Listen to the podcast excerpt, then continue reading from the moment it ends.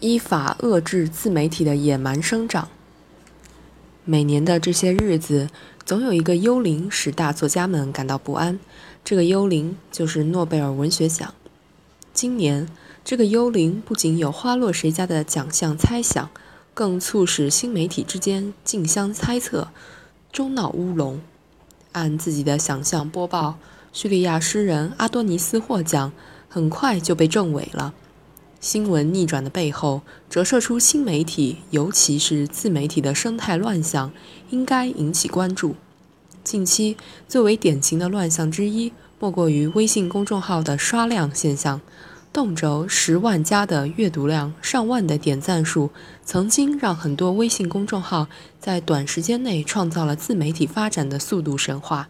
然而，浏览量、阅读量、点赞量就像吹起来的泡泡。越来越大，突然就破了。戳破泡沫盛宴的不是别的，就是刷量工具的意外失效。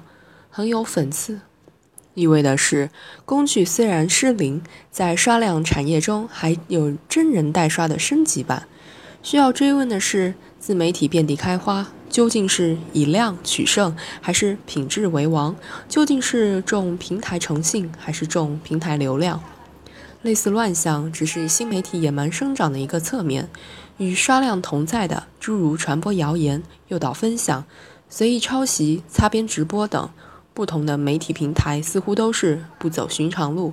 归根结底，新媒体尤其是自媒体领域，已经成为一个异军突起的新生地带，既是流量池，又是数据库，因为有意想不到的变现能力，而被恶意透支了。有人说，刷量刷不出来品质，刷单刷不出来真诚，应该让诚信者体面生存。道理不假，可现实有其残酷性。因为看量下菜，不上榜单就很难在竞争中存活。由于刷量成本低，监管弱，不参与就意味着落人一步。受制于流量换效益的压力，不营销出虚假繁荣，也很难吸引顾客。自媒体的投资者、运营者和刷号公司形成了利益共同体，互为利益人。想象中的美好，最终趋于现实中的利益。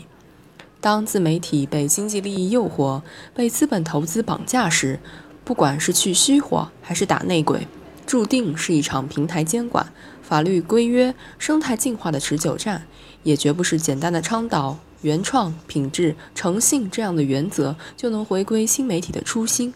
更甚者，如果这样的自媒体乱象愈演愈烈，不能得到及时遏制的话，难免会出现劣币驱逐良币。不仅读者或者用户难以接受到真正有价值的产品，而且会破坏新媒体领域的创新创业氛围。市场有市场的逻辑，媒体有媒体的逻辑，法律有法律的逻辑，三者统一于自媒体的发展才是正道。犹如媒体市场不排斥原创内容、创新形式、前沿技术等支撑，而且也能由此赢得市场和消费者的青睐。法律领域当然禁止一些媒体的不法行为，不管其有无市场价值。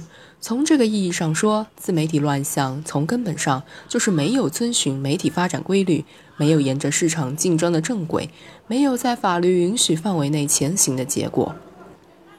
破题之后在于解题，自媒体乱象不是靠呼吁平台自律、行业监管就行，最重要的还是依法治理。不过新问题未必能找到既定的法律条文，甚至有些情况是首次出现。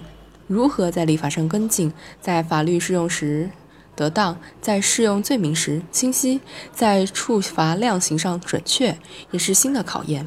就像曾喧哗一时的快播案。最新遇到的网络刷单案，都不难看到依法治理自媒体乱象的紧迫性。这是新媒体的黄金时代，也是技术与法律较量的角力时代，更是媒体空间与公共空间的融合时代。从线上到线下，新媒体的社会动员能力在增强，不能放任自流。正如习近平总书记在中央政治局第三十六次集体学习时指出的，要发挥网络传播互动、体验、分享的优势，唯有此，才能凝聚社会共识，共同画好网上网下的同心圆。